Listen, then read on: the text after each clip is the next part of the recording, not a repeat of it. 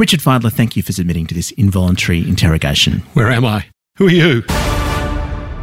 Trust no one. The level of sedition, anti authority behavior, and advertiser unfriendly thought crime has reached record levels, especially amongst Australia's elites.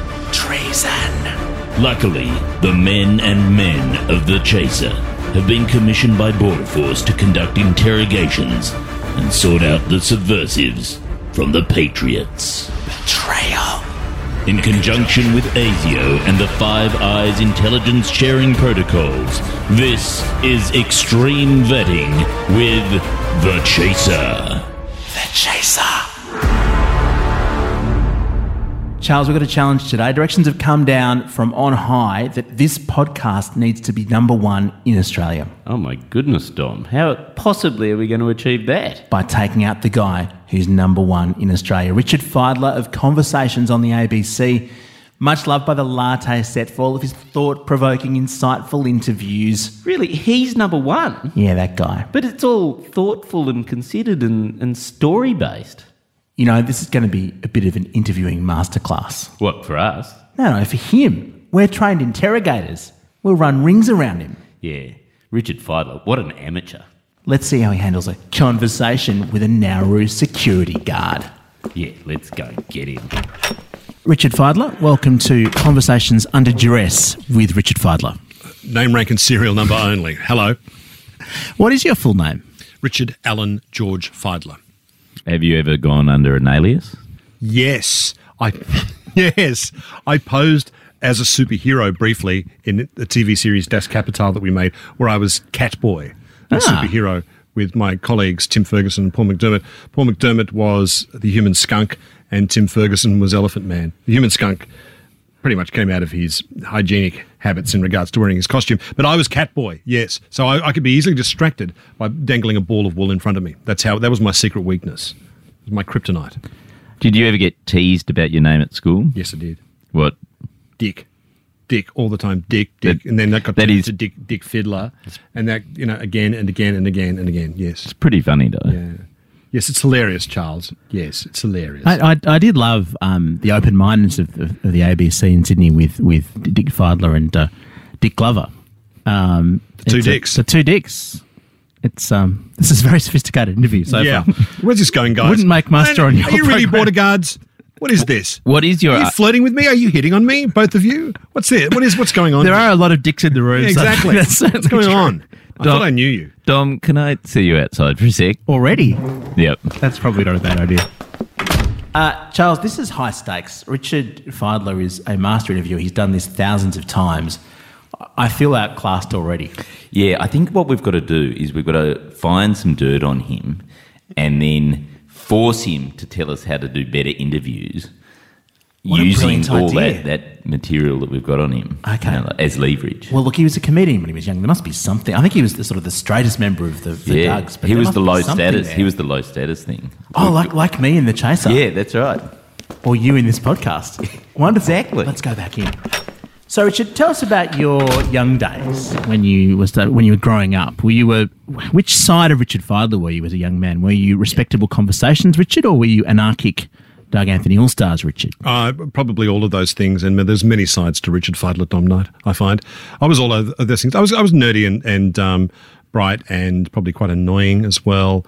Um, I got into an OC school in Sydney, uh, which was great. They were, the, they were my happiest years of of schooling, I think, actually. Where, where in Sydney? Uh, in uh, Sutherland. All right. Yeah. In fact, I was in the same OC school, but in a different class from Warren Brown, who is the cartoonist of the Daily Telegraph. And we didn't know each other, even though we were in the same school at the same time in side by side OC classes, because they tended to stick to their own for some reason. We, we often talk about that. So you were hot housing. You were a part of a I was hot hot house housed. for nerds. Yes, I was hot housed for nerds, yes. and what was the worst thing you did as a kid? Oh, God. Pranks? Oh, yeah. Yes. Yes. I, I remember something now. It's a story my father used to like to tell. Alan, who I mentioned earlier. Uh, apparently, my, my, my parents had some friends who were coming to stay. We were living in Melbourne at the stage, and they were staying at a motel because the motel was kind of a new thing. This is the late 60s, and I was a little kid, very little, very little kid. And Dad said they'd had a couple of drinks around the pool, and I was all of two or three or something like this. I have no memory of this.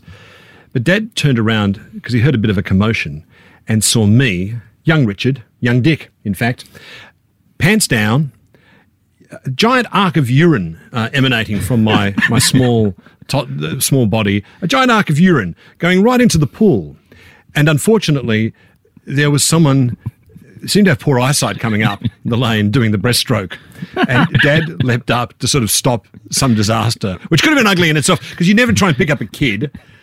With this, with you know, in so many respects. like that. You shouldn't. Indeed.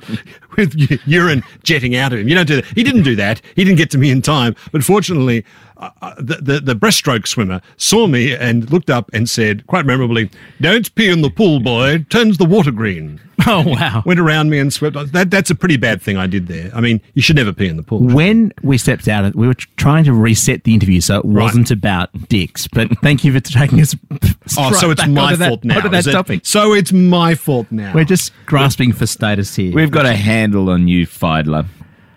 So, look, tell us about when you started comedy. Having been quite a straight kid at times, mm-hmm. When did this begin to blossom in your life? Well, I started busking. I did a lot of music in high school, and I was actually a drummer and played drums in some punk bands in Canberra. That's where I went to go to uni. Yes, people got punk bands in Canberra. How is such a thing possible? But a moment's reflection would tell you that punk makes perfect sense in a place like Canberra, or it, It- certainly it did certainly in the would. early 80s. Yeah, mm. it's all about make your own fun, anti-apathy sort of ethos that was around it. And th- when I say punk bands, they weren't sort of like, it, it wasn't sort of like hard driving. Um, you weren't the Sex Pistols, basically. No, no, we weren't, you know, UK subs. We were, we are kind of more the, like, again, the quirky end of that sort of thing, more like the go betweens end of things, I suppose, rather than. So you're as UK punk as the go-betweens. Yeah, yeah, yeah. Well, they were pretty punk. They did Oh. heroin. Yeah, that there is So, that. so there. There is that. Yeah. Um, they hung around Beautiful the, melodic pop, they, but- they but opened for the birthday party. Okay, so so I so I was part of those kind of bands, but and I, I loved it too. You were as wild as Canberra got. Is that what Uh, you're saying? yeah, well, yeah, that's probably overstating things. But I was also a busker. I taught myself to play guitar. I had a lot of music edu- music education, so I, I could figure out how to play guitar. And that's when I started busking with Tim Ferguson, who was a hippie in an orange sheet in the middle of Civic in Canberra when I first met him. And- Really? yeah, incredible performer. He was with Canberra Youth Theatre at the time and quite explosive as a, sta- a street performer. So he and I started performing together. We had another guy in our group for a while, Robert, who lovely guy, who's since gone off to run, well, not run, but be a major figure in the United Nations Development Project, the UNDP. And Was it, he yeah. sort of wasted his life. yeah, well, he's wasted his life helping people. Hmm. He's wasted his life helping people. And then Paul McDermott came in. I love the moment, this idea that in the middle of Civic, which is, I think, the only place where there's ever more than two people in Canberra at one point in time, you and Tim Ferguson, did the eyes lock? How did that moment actually unfold where you, you became a, a duo? Well, I, I think he needed an accompanist, and I need someone who could actually perform. The only guitarist in- in whole well, I wasn't really, but uh, but yeah, that did seem to make sense. It's hard to kind of remember how how that made sense, but I do remember seeing first time I ever met Tim. I saw him on stage in uh, this kind of makeshift stage in Canberra, wearing an orange sheet, performing a song he'd written called "The Mutant Opera," where the um the the, the hook line to it was simply him shouting in a kind of wild sort of way, "Fuck the mutants! Fuck the mutants! Fuck the mutants!" And, and I went, "That boy's got something. There's something there." Um, What's the orange sheet about? He was a hippie. Yeah, fair enough.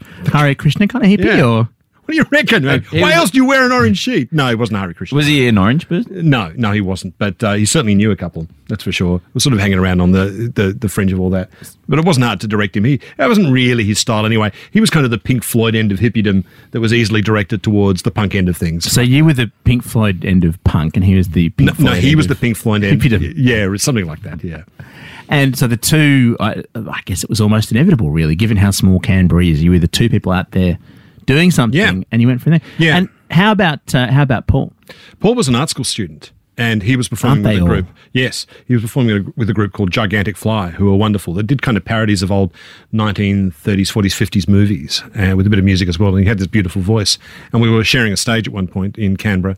And when Rob left to go overseas, it made sense to ask Paul to join the group. And that's where we took it from. And where did you get the name? Yes. Now, you see, that's that question, isn't it? Yes. There's the question right there. Yep. We've told a lot of stories about that name. The first time the group went to, uh, can I get this? This is a slightly long story. So there's a story Fine. behind this. Behind this story, the story is we form a group as a group. We're playing in Melbourne uh, full time as a group. struggling to make an impression there. So we decided to leapfrog and go to the UK and to Edinburgh. We got on a plane, 87, arrive in London. First day we arrive, we go to Covent Garden and busk, and it works really well. And we make 50 quid, which is a lot of money in 1987. That's great. Certainly, you know, if you're scrounging comedy group and you've just arrived. And as we finished, uh, an Evening Standard journalist came up to us and asked us, was doing vox pops around the area about a proposed commercial redevelopment of Covent Garden. And they asked me for my opinion. And I gave a very earnest reply, which is really stupid. I said, oh, heritage area, blah, blah, blah. Oh, so Sprays, Conversations blah, blah, blah. Fidler was- was there yes, in the moment. Yes. Conversations Fidler came out of its ugly cave at that point and gave a very pompous and slightly earnest answer. So, of course, I, I picked up the paper the next day, and you know, they have that, that kind of chain of photos down uh, on the op ed page of the Vox Pop. Uh, what do you think of the proposed redevelopment of Covent Garden? You know, XYZ said this, that, or the other thing. And get the end, and you see me there, and, it's, and they said they don't get more Aussie than Aussie comedy group, the Doug Anthony All Stars. Struth, says Richard, the idea stinks more than dingo's breath after a night on the Forex. and we went, you fucking assholes. you absolute tabloided. bastards. So we made a decision then to tell monstrous lies about ourselves, given that the British could only see us as these Barry McKenzie, uh, Les Patterson's, uh, Barry Humphries type creations. We thought we'd work with that and twist it round. So whenever they asked us our origin story, instead of telling them the truth, which is we were middle class kids from Canberra, we'd say we grew up near Alice Springs in a sheep station. We lived in adjoining sheep stations, and there was nothing out there. But we, we, we somehow discovered, you know, Proust and Jean Paul Sartre, uh, and and and at this point, the interviewers in England would get really excited. The idea of culture flowering in the desert seemed like a beautiful miracle to them, and they said, "But where did you get the name from?" And at that point, I got angry with this journalist from the Times and said, "You don't know who Doug Anthony is?" And he said, "No, no." He was a Labor reforming Prime Minister of Australia who was assassinated in office on the 11th of November 1975 in a plot where the CIA were heavily implicated. And you don't know about that. He said, I've never, oh, well, I heard something happen around that time. yeah, well, there you go, you know. And Paul, uh, Paul, this is the big lie theory we practice. Paul would then get quite tough on them and say, you know, you've got to get out of your own little world. You know, England isn't the kind of nation that doesn't rule the waves anymore. You don't own the world anymore. You've got to be a little more curious about stuff that goes on outside your tiny little world. And he went, oh my God, that's so true. And they printed it in the Times. Yes! Total bullshit story. And we just told more and more bullshit stories. It was, so that was a lot of fun. So that's, that's how we got the name. But it doesn't actually explain why, of all the people, Doug Anthony. No, it doesn't. Brilliant. All right. Charles, can we just take a moment outside? Yeah, sure. To digest that. Disparaging Australia's reputation in the mother country, that sounds to me like the beginning of a, of a case. Yes, I think so.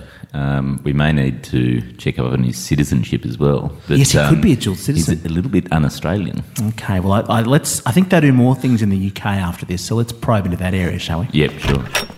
Richard, lovely story. We're just talking about how much we enjoyed it. Thank you. Um, You guys got terrible bladders. oh, look, it's just it's working for Peter Dutton. It stresses us out. Okay. Look, uh, you then stayed in the UK, you did a whole bunch of things there, and won a very prestigious award. So No, we didn't. you didn't. No, no, we came runner up. We we came runner up for the Perrier Award, and people printed that as we'd won the Perrier Award. I've read for years. I, I've been jealous No. of your group on the basis that you won the best award that there is. no, we never did. But but but there was a Runner-up's still feeling. pretty good, mind you. there was a feeling at the time that we were robbed, and that was hmm. widespread. We were the most popular act of the festival that year. Widespread amongst your group. widespread amongst our group and the people who liked us. Yeah, there was a feeling that. But one of the judges was sort of we were a bit nobbled by one of the other groups who were up for it, who, who didn't win either. But they they were sort of implying we were secret Nazis. And Wow. yeah, I mean it was true, but it's not a nice thing to say, is it, about someone? And then you toured around Europe. Yeah, yeah, you? that's right. Yeah, we played it. We played it. Um, there was a we played at the Barcelona Olympic Games. There was a big arts festival as part of that, and of course we don't speak much Spanish other than hola and si and no and cuando and cuesta and that sort of stuff. I, I think the last one was Italian. Anyway, um, but but we were able to communicate with art with these people. We performed on the last night of the Olympics in the big city park in Barcelona in front of this huge crowd, family crowd as well. Paul McDermott, really fine painter, he, he got a huge sheet and he, um, he, he was able to do a painting of the Olympic mascot that year, which was a, a dog called Cobi. Do you I remember, remember the dog, yeah, Drawn yeah. by the Catalan artist Mariscal. Beauti- And Paul could do that style, just replicate it perfectly. But when we unfolded the sheet at the end, it was an image of Cobi hanging by a noose, dead with like crossed out eyes, and with his bowels had opened, as people as, as happens to people when they when they're hanged. It's true. And it said Cobi es muerte or something like that. Cobi is dead, and the response we got was just fantastic. Like it was everything you want. Like mothers were shielding their children's eyes and reeling in horror. Other people were getting to their feet and giving us a standing ovation. They were so tired of all the, the marketing, intense marketing around the Olympics. It was everything we could have ever wanted. One of the things that was really amazing about your group was how strong the different, uh, I guess, personas were Hmm. in the group. I mean, uh, you know, uh, Paul, of course, keeps that persona to this very day whenever he Hmm. does anything. But how did that evolve? Was it really who you all were, or what did you realize that it kind of worked with as an internal dynamic? To some degree, um, although yes and no. Um, I think that I think we all have different aspects of ourselves that we used to bring out in those characters to, to some degree. Initially, we're all very hyper aggressive, but then that just became becomes monotonous. And on stage, particular uh, on stage, maybe that's okay. You can get a kind of degree of ferocity. And we had a approach which was to have all guns blazing at the same time. As soon as we started to put that on TV initially, it just looked like a mess because you know TV is sequential. It's one thing after the other, after the other, after the other. And if you fire everything at once while on stage, that looks amazing. On TV, it just looks like a mess. So it wasn't until we started working on the big gig with Ted Robinson that we started to really break things down like that, unfold the act, make it work for TV. And these characters uh, were already there, but they sort of became more and more striking so that uh, it could work uh, and we could take that into other realms. And what was your character? I was the hyper aggressive, violent, incredibly sexual human being, uh, the most attractive person in the group, I think. No, wait, that was the other guy. there has to be a part of every joke, Yeah. Richard. Did that rub off on your team dynamics off stage? Off stage, there was always relentless hazing, relentless hazing, and constant work, hard work. Yeah, I think the only comedy group I've met that works as hard as we ever did is you guys. Actually, I think maybe not you two. I don't know. You you probably are the slack end of the Chaser team. I don't know, but the Chasers Chaser guys, you always work really hard, and I was always really impressed by that. We are the ones doing um, poorly prepared podcasts. You are. Um, but in terms of the internal dynamics, I'm just wondering, given that the group's touring now, have you got beef with Flacco, who's taking your Not role? at all. I think it's a fantastic idea. I, I mean, I don't want to do it. Why not? I don't want to revisit my twenties. I like what I do now much more, much more. And um, I've got a whole life, you know. I've got a. I don't want to get into stinky Tarago again. But not having me there means, and having Tim in a wheelchair now that he has multiple sclerosis, and having Flacco or Paul Livingston instead on guitar, it's created a different dynamics, forced the group to reinvent itself rather than you know. Just rehash the good old days because I, I, I don't like nostalgia either. I'm not a nostalgia fan at all. It is different. It, it's extraordinary. I had them on a different radio station um, last year, and they came and did, did the song about Tim being in a wheelchair, and it was just so funny. And uh, Paul, being Paul, completely exploited the dynamic of, you know, don't pity him. you know, you'll insult. It was just so still so sharp, but nothing like what you guys used to do. Yeah, that's that's entirely a, a good thing. I think. Like I remember, like a, a friend of mine was um, from Canberra days, massively into punk music. Was, was so excited when the Sex Pistols reformed in was the late nineties, I think, or something, and uh, in their forties. And they, you know, Sid Vicious couldn't be there, obviously, so they got Glenn Matlock in on bass instead. And he was so excited about going to see them because he'd never seen them back in the day. He was too young, and so he went to see the Sex Pistols play in Sydney.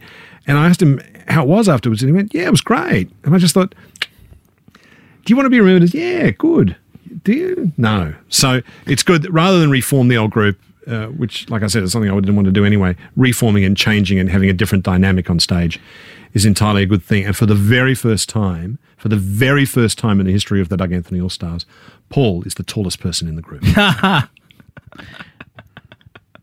When you were sort of you're in your twenties, it got pretty rock and roll there for a while. You had lots of groupies. jokies tim tim called them Yeah, were they was that good? No, no, not at all. Not in any way, actually. Um, that was weird. We we always thought of ourselves as a kind of counterculture act, you know. You know, Sex Pistols being an influence, along with other things as well. And then once we got on TV, we sort of muted, mutated into the Bay City Rollers suddenly, and we had. I remember that year. God, was it '89 or something? When we first started doing the big gig. We were doing a season at the comedy festival, and all these teenage girls came along and started screaming, screaming. In our songs, the end of our songs. And gee, that's that's a real comedy boner killer. That is. Where was the carefully cultivated irony? I know. Yeah, exactly. It's like, what are you doing? And, and that was horrible. Uh, We're very fortunate then in the Chaser not to have not had to, that not to level have of attracted, success. attracted that. My my sister would have been one of them. Okay. Well, please thank your sister for her, her, kind enthusiasm. She's actually here now while she? you're tied tied up in her interrogation chamber. So look, tell us about TV because it's not always easy to translate uh, a great live outfit to TV. Obviously, the big gig was a good way to do that in the sense that that was a live show. But then you went on to do your own series. Was it challenging to do your own series? Well, uh, you mean Race Around the World? You're talking about that or Mouth No, the No, I Das mean the Kapital. Doug- DAAS Kapital. Yeah, oh, yeah. that, right. Oh, DAAS Kapital. Yeah, hell yeah. We had to figure out how to make a sitcom. And we had some, what I what we thought were very big and empowering ideas at the start, which turned out to be a nightmare once we had to make it. Because Ted, I don't think Ted had, Ted had made something like a sitcom in the past. Ted Robinson, a director producer, but we were all trying to figure it out at the, at the Where were the glitter cannons? Yeah, exactly.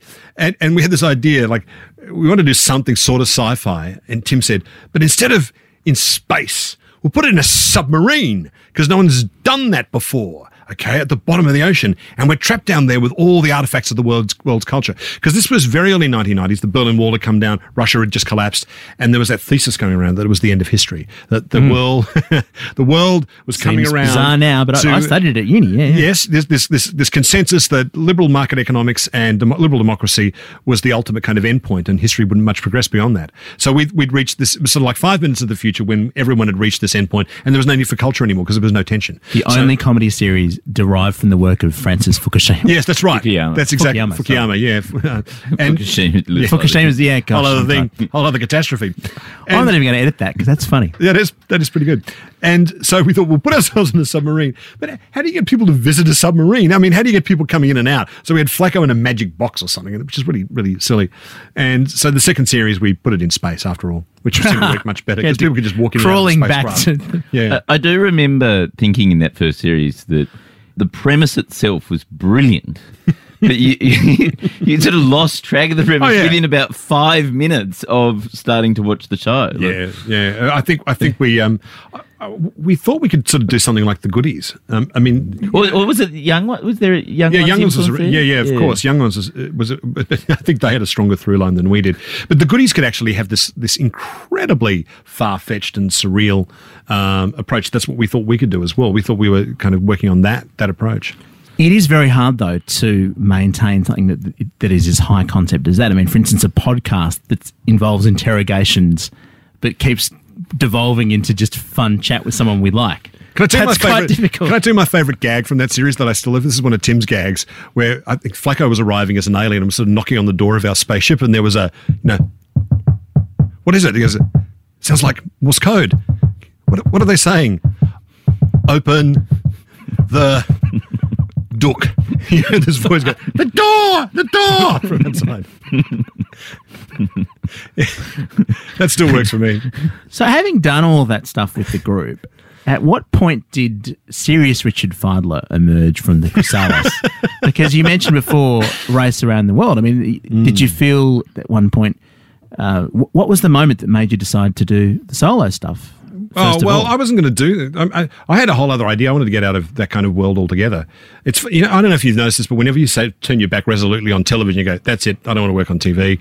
Um, I said I'm going to have to do new media. I joined a company briefly in the UK. I was going to do stuff with them, uh, animation. I was learning animation at the time, and I thought I'd really? go and do that. Yeah, 3D modeling. I was really enjoying it too. Um, and then uh, I had to come back to Australia and I got a TV offer and it kind of looked like fun. So I said, oh, okay, sure, sure. And then I got another one, which was Race Around the World as a result of doing this other show, Mouthing Off. And, and I said no at first because I, I didn't like the sound of it. I thought the sound of it, it, sounded like it was going to be like Simon Townsend's Wonderworld.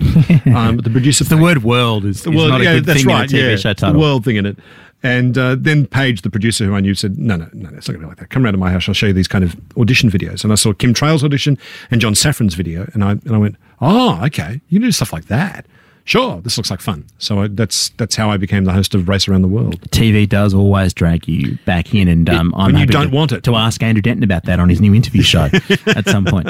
Especially if you're a white man in Australia. Yes. It's actually compulsory requirement to Oh, completely. appear on air. Absolutely. How lucky am I? And it's okay Lucky you. That, that, that we keep doing that because we're aware of it, and that makes it all That makes fine. it all fine. And so, I guess in that, did you feel free of the burden of being part of a group where everything's funny? And No, certainly, no, I didn't, and I think that was a mistake. I, I was trying to always, always trying to sort of bring something comedic into television, which I think now is was you know that's, that's just a bit too too much like hard graft in a way. So when I started doing radio, uh, it was a lot easier. You allow yourself to be once you drop that need to be ha ha ha funny. Which that sounds unbearable when you're trying hard to be funny all the time. You're trying, trying to do stand up comedy on radio is almost unlistenable. I find. it is it is such a great thing to just be interesting. And speaking of that, actually, Richard, um, can I ask, how do you leave your youthful comedy group behind and become a respected ABC presenter? Um, Respected. I've That's tried. strong. I've tried for. Oh, years, and yet here I am on another bloody chaser project. I mean, you think this isn't any kind of border interrogation at all? This is career advice? What is this? We This is just Dom wants we to have know to. We basically how to have to get our team. career advice at gunpoint at this point in our careers. It's the only way anyone will try to help us out. It's too dangerous.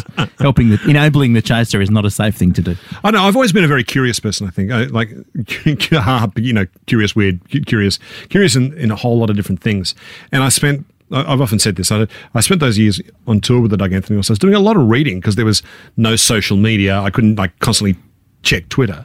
So books were my only um, entertainment source while spending hours and hours and hours sitting in a Tarago or waiting on set to do things. So I, I read an enormous amount, a lot, a lot of history and a lot of this and that, a lot of literature, and uh, a lot of comic books, a lot of t- tons and tons of stuff that I think sort of prepared me for a, um, a, a life asking questions of people or just finding out things. And I also got an arts, I did an arts degree in at uni as well, and I think that kind of, kind of gave me a, a very nice background. I was always advised not to do that. Don't do an arts degree. It's no job at the end of it, mate. Yeah, I don't. I don't buy that at all. Hey, all three of us in this room are, are arts graduates. Arts graduates, yeah. Look at us now, king of the world. Do you own this studio? Do you own this this chair? Do you no? Not at all. No. Um, no shares in the company. That's that's Rove. But I think Um, I, I think the thing that happened though is that allowed me. I was allowed. Found. Uh, I was very.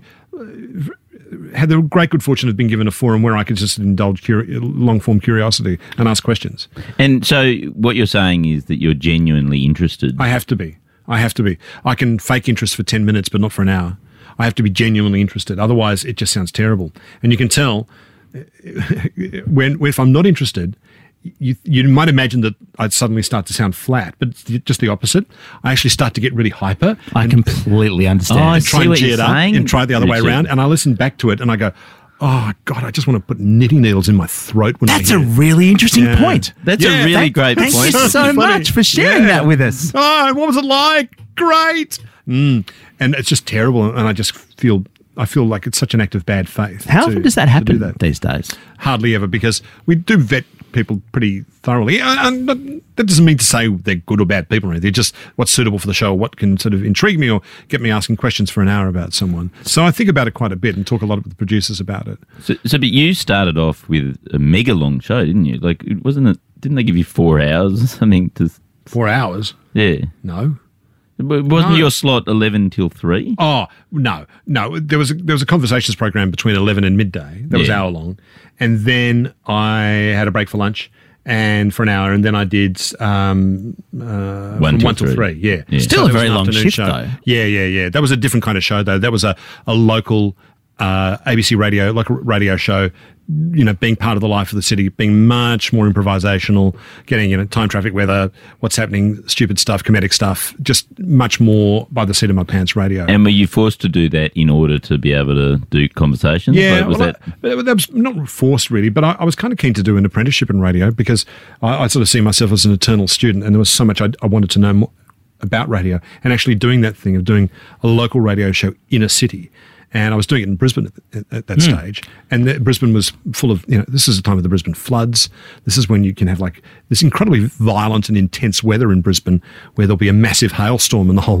One point I was doing a show, and the, the kind of the roof of the newsroom of the ABC caved in because of a hailstorm that was so mighty. I mean, Brisbane.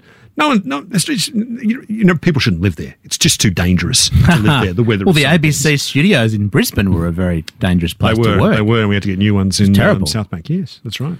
But um, uh, how did you evolve to just doing conversation? Was it a thing of you saying, "I look, I just want to focus on this," or did the bosses say, "Actually, Richard, we think one hour is really your your métier"? You have delighted us enough for one one hour, young man. No, it was. I, I couldn't do the work anymore. It was in, in, insane, um, insane amount of work. But also, conversations was growing, and it was going into Brisbane and Sydney, and then into Adelaide, Perth, Hobart, and then nationally. And more and more, the, the audience was getting larger and larger, and the podcast was becoming much more of a thing. It, initially, it was just the thing we just put together at the end of the day uh, to put on the website, and then podcasts started to really take off. And then I started listening to more podcasts, and then I went on a Churchill Fellowship to meet This American Life and Radio Lab and people like that, to, and that changed the way I, how I make the show How? as a podcast. How did you? How did it change the way you make the show? Well, it sort of like led me to focus in on the whole idea. I mean, I was doing this to some degree already. I think Pam O'Brien, the producer, and I were sort of feeling our way towards something like this. But the hour conceived as a narrative arc, where you have a spine of a narrative and you have uh, that sort of ends. You know where it's going to start, where the beginning, middle, and end are going to be, and what information, how it's going to be dispersed through the course of the hour, and the ideas that you follow through the end, and the approach to the whole thing. And so, in a way, it was kind of confirming our initial ideas and, and prejudices, uh, if if you like, with this approach. And it was really good to talk to people. Uh, like Ira Glass, who was the host of This American Life, the creator of it. And all these kind of shared sympathies came into play about, yeah, this is what we do. This is the kind of questions we'd like to ask. This is the way we'd like to approach it. This is what you don't want to do. And also encouraged us to keep working on sounding like normal human beings rather than being ABC presenters or that idea that the to wreck the idea of the uh, the presenter as a high priest or priestess, this person who has the knowledge that dispenses it to a grateful nation through the microphone. I mean, that's crap. I mean, you're not that person. You don't know everything. You are not om- omniscient. Uh, Ira Glass calls this the mask of omniscience, and it's just not right. So be honourable and honest and say, be asked questions. Show your curiosity if you feel it. Um, and if you don't know the answer, say you don't know. If you get it wrong, say, "Oh, I got it wrong." Um, yeah, and be, be be inquisitive. Allow yourself that curiosity and humour. I think the second day I worked at ABC Radio, Ira Glass actually came into a session about how they put this American life together. And what really stayed with me is that they do, th- I think it's 30 stories they start investigating for every one episode Yeah. that goes to air, which is just astonishing. Charles, we haven't yet discarded one of these interviews yet without using it. But I'm, I'm interested to Oh, know I, I think that's about to happen. Yeah, how do Definitely on you the cards. how do you do it every day? This is the thing that's extraordinary is you've managed to keep the quality up so much over the years while making it a daily product. Is that is I that don't know, work really, really hard. I think that's it. Just work really, really, really hard. And spills over to weekends and work late at night, you know, all these things. We work really, really hard on the show.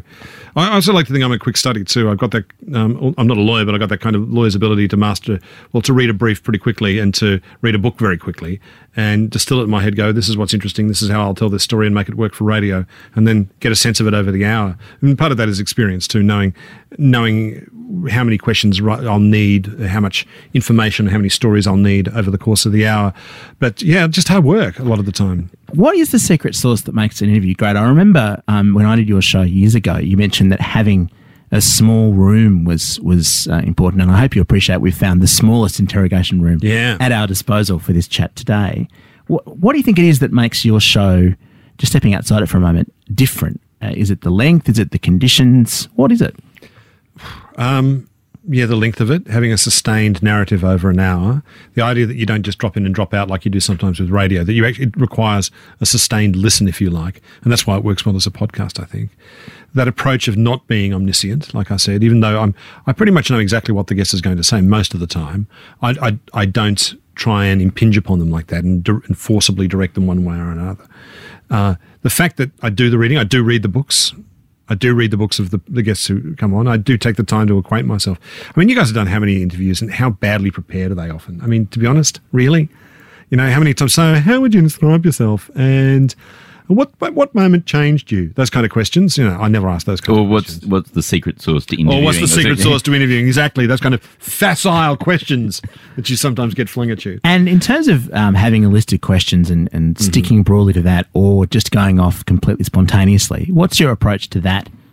Uh, well, I, I like to have the. I like to. Uh, I definitely have a very detailed list of questions in front of me, very detailed, um, that I can scan quite. That's formatted so I can scan it very quickly, but I know it's there already, and so that's kind of like having a bit of you know it's like having this the basis of the show there, but then I can sort of go off on a tangent if I want to because you do hear things that surprise you, and so I'm ready to. I know exactly where I am. I always put a kind of mental marker on where I am if I want to go off on a tangent and where I need to come back to. I realign in my head how the seven or eight chunks that are the show that are that specific show the seven or eight plot elements how they're going to line up and if I have to move one around I can pretty much do that without too much trouble. So if you don't you don't mind random tangents, have you ever killed a man? Have I ever killed a man? I felt like doing it a couple of times. You know the guests. You know the guest. Uh, there's a real duty of care with guests, and and, and I got into so much trouble. And when you get a guest on who who will just lose the whole thread and just feel like talking and talking and talking, and they do this rhetorical trick that I just hate, which is the andar. I call it the andars, where. So I went on the show and uh, I talked to Dom and Chaz and Charles and uh, and you know where, do I come in on that? How do I what what is there any and they Never yielding the microphone, No. and yet just just because you often do it live, don't you? yeah which is which is often do it extra pressure. and often that and ends up with a and uh, yeah stops on that and what do you do then? I don't know. Like, oh. The worst one like that was Gareth Evans.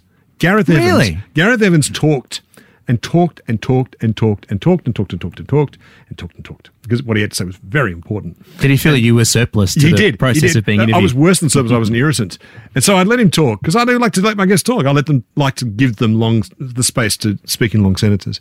And when he finally ran out and had to come up for breath, I'd go for my next question, and he'd go, "Yeah, yeah, mm, yeah, mm, mm, yeah, yeah." Can, you- can, can I just say, like hearing someone else talk for more than four seconds was utterly intolerable tolerable to him. Sort of explains Cambodia in a way. Well, he's East supposed Timor. to be. He's supposed to be good at uh, good at diplomacy. All right, uh, Charles, can we Yeah. just take a moment outside? yeah, sure. This is a bit too convivial, isn't it? I, I feel that we're going to get in trouble for this. Yeah. I think, um, well, we're just going to have to edit a lot of it. Well, I've got some useful tips though for future interrogations. yeah. What do we do with him from here? Well, I think we've definitely got to turn the screws, but I'm not. I'm not sure we've got enough dirt. There on is him. one angle we haven't yet explored. Yeah, He's an ABC lifer. yeah, Our new boss is Peter Dutton. We have to go there. yes, yes.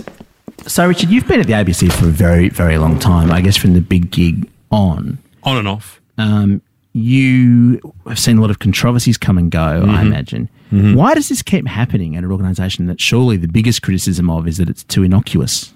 What, why does what keep happening? Why do controversies keep happening at the ABC? The ABC.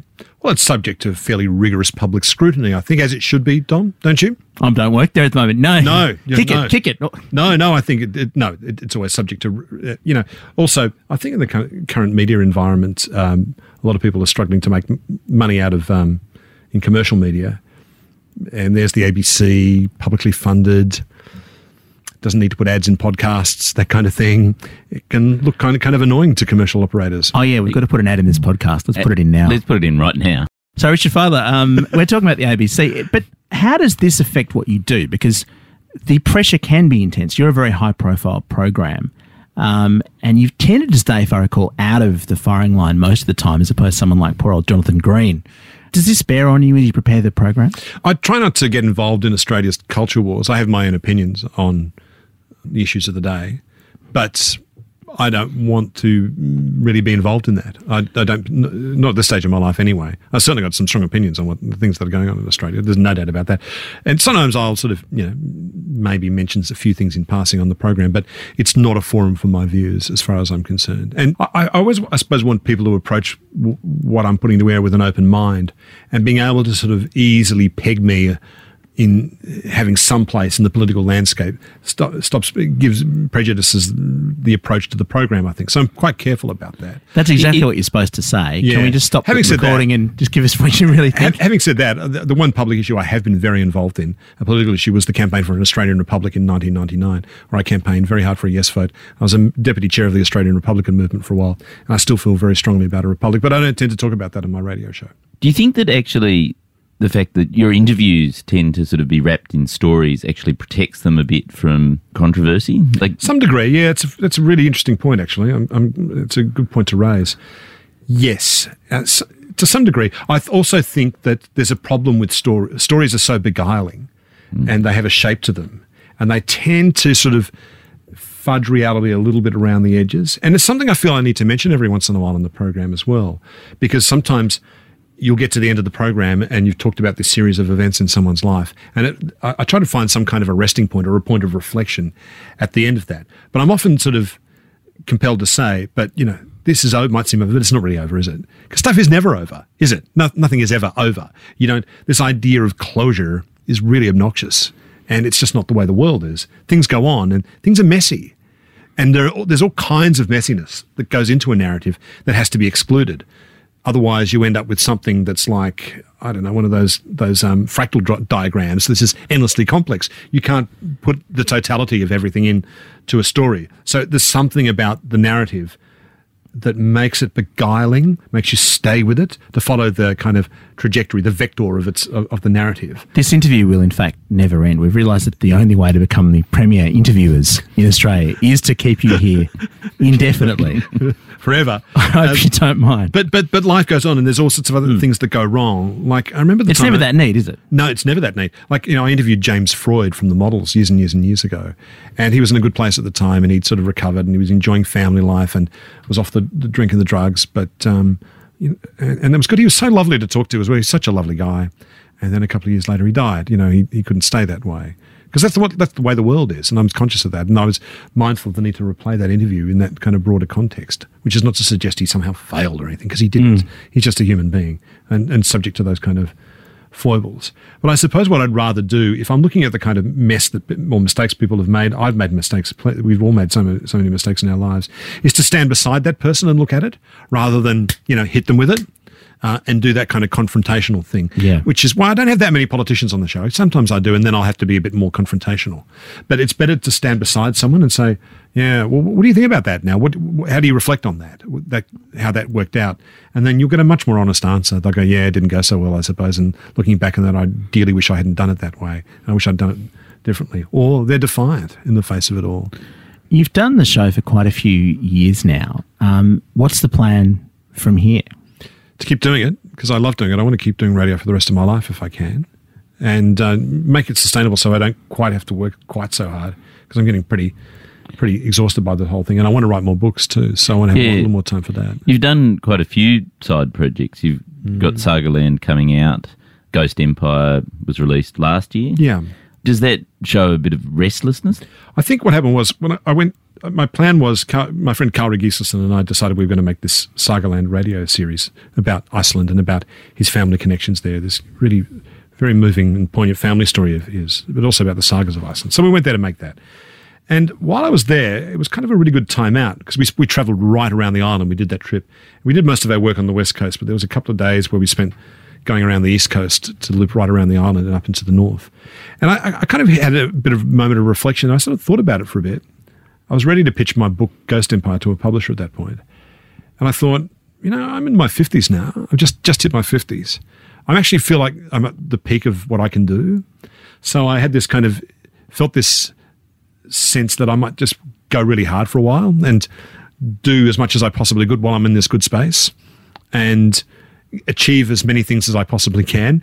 And so I set out to do all these extra projects and they all happened, which has been incredibly hard work, uh, but, but really worthwhile. The writing process is so nice. You guys have done this, haven't you? You know, when you're broadcasting, it's being very social and you use up a lot of social energy. And I'm guessing you're, you're like me, we're, we're all introverts. Everyone I know in media and comedy are introverts.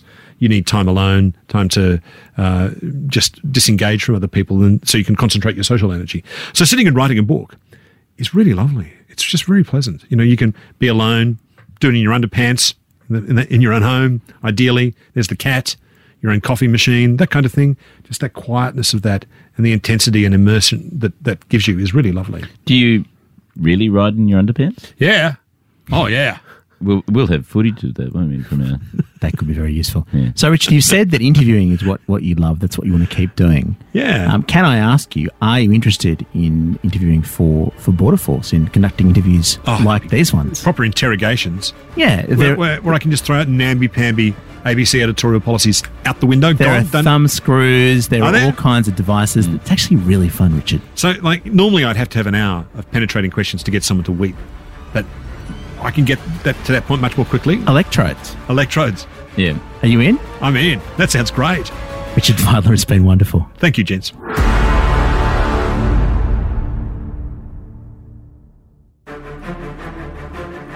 Extreme Vetting is recorded in the studios of Podcast One. Written, presented, and edited by Charles Firth and Dom Knight. The show is produced by Alex Mitchell, audio production by Nick Slater. The executive producer is Jamie Show. And to get in touch with us or for more episodes, head to podcast1.com.au or download the Podcast One app. And remember, no one is safe.